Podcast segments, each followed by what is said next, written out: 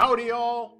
I'm your host, Chip Schweiger, the Cowboy Accountant, and welcome to this episode of Way Out West with the Cowboy Accountant, the podcast that takes you on a journey through the stories of the American West, brings you the very best cowboy wisdom and how it's applicable to our lives, and celebrates the cowboys and cowgirls who are feeding a nation. And today I want to talk about what makes a cowboy. But before I move on, be sure to sign up for email updates at my website, www.cowboyaccountant.com, to get exclusive content, including great gear used by the cowboy class, old and modern, my calendar with the most important events to celebrate our Western heritage, and other resources for fans of the American West. And there's even a few cool cowboy cooking recipes for you to try.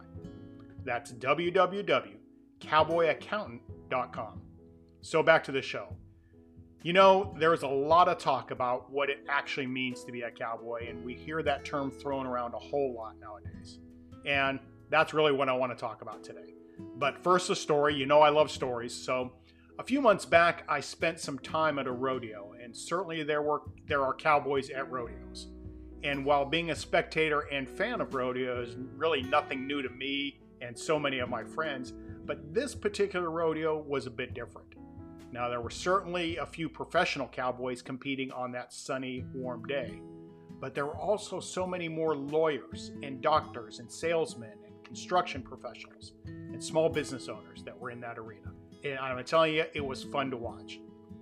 And while there were several of these events that are easily recognizable to those who follow traditional rodeos and the events that borrow from the work done on cattle ranches, other events on this day were, uh, well, let's just say they were a bit more creative. And as my eyes were glued to the men and their horses on the arena dirt in front of me, I noticed that sometimes, despite the competitors' best efforts, the run was just less than successful. Running out of time, not catching the livestock, or running afoul of the rules, there were more than a few frustrated looks on the faces of these amateur cowboys competing that day. But you know what? They kept going. They kept competing. They never gave up. Many people ask me what makes one a cowboy. Is it their occupation? Is it their clothing or their attitude? Is one born a cowboy or does one become a cowboy by signing some piece of parchment in old leather, I don't know, cowboy ledger? Well, online sources describe a cowboy as one who is an animal herder who tends to cattle on ranches in North America, traditionally horseback, and often performs a multitude of other ranch related tasks. The historic American cowboy of the late 19th century arose from the vaquero traditions of northern Mexico and early California and became a figure of special significance and legend.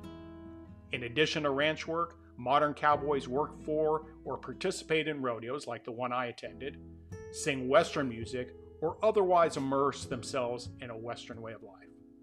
And the cowboy has deep historic roots tracing back to Spain and the earliest European settlers of the Americans.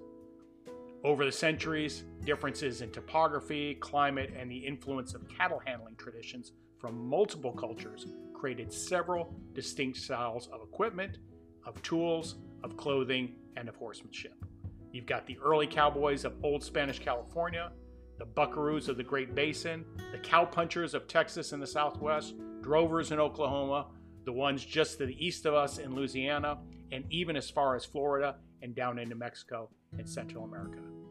And as the everyday cowboy from all of these places adapted to an increasingly modern world, the cowboy's equipment and techniques likewise adapted, although many of the classic traditions are proudly and doggedly preserved to this day. You know, we're fortunate to experience these traditions when we see a cowboy, replete with his hat, high heeled Western boots, and faded denim jeans, throw his well worn saddle, or throw his well worn leg actually over a saddle on a horse's back. Cowboys are unique to North America and are as treasured as an icon I can find. In fact, most little kids I know love to meet a real cowboy, and history has shown equal amounts of respect and admiration for the cowboy. But still, what makes a cowboy? Well, let's take a quick break. But before we step away, let me make one thing clear, and I should have mentioned this earlier. When I use the term cowboy, I'm talking about both men and women. I'm not a big fan of the term cowgirl, and I'll tell you why when we return. Be right back.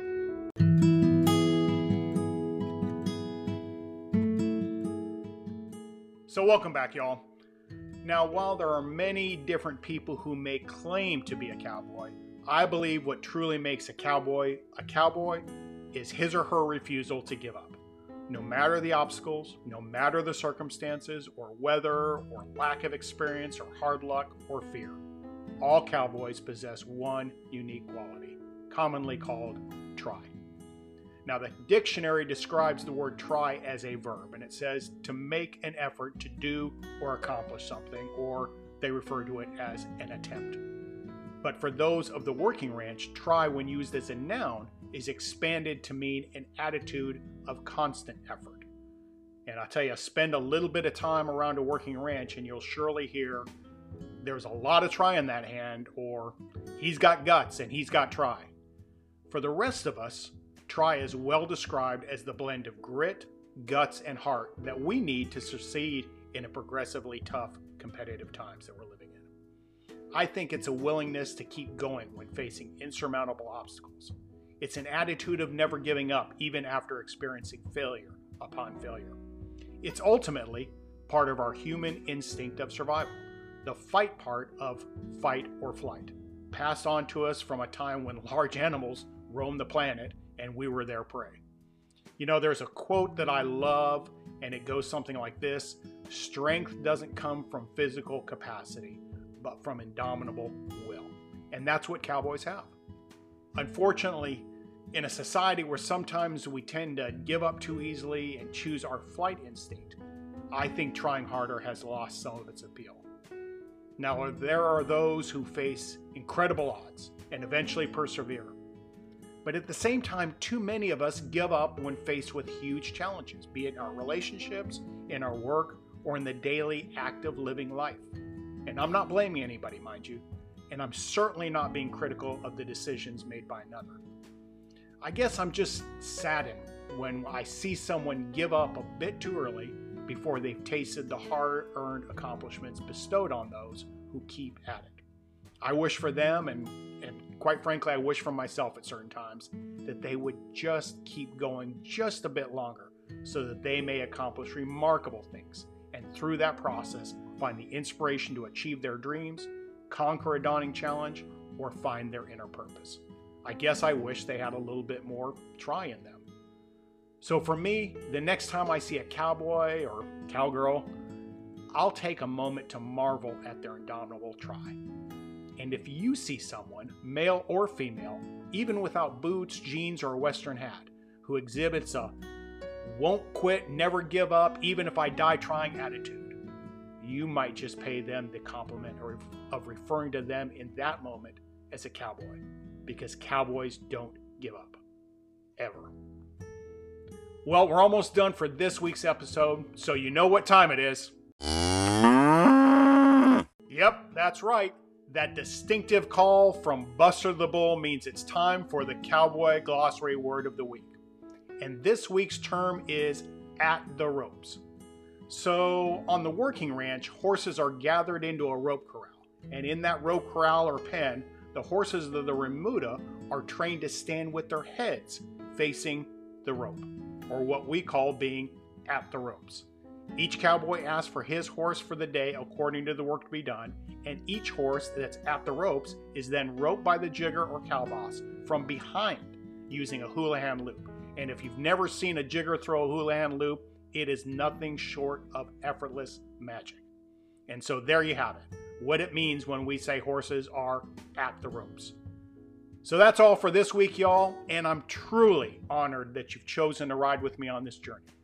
If you've enjoyed today's discussion, please consider subscribing to this podcast so that you'll never miss a future episode. It's easy to do by just clicking that subscribe button or that follow button that you see. And with that, y'all, we'll see you down the road.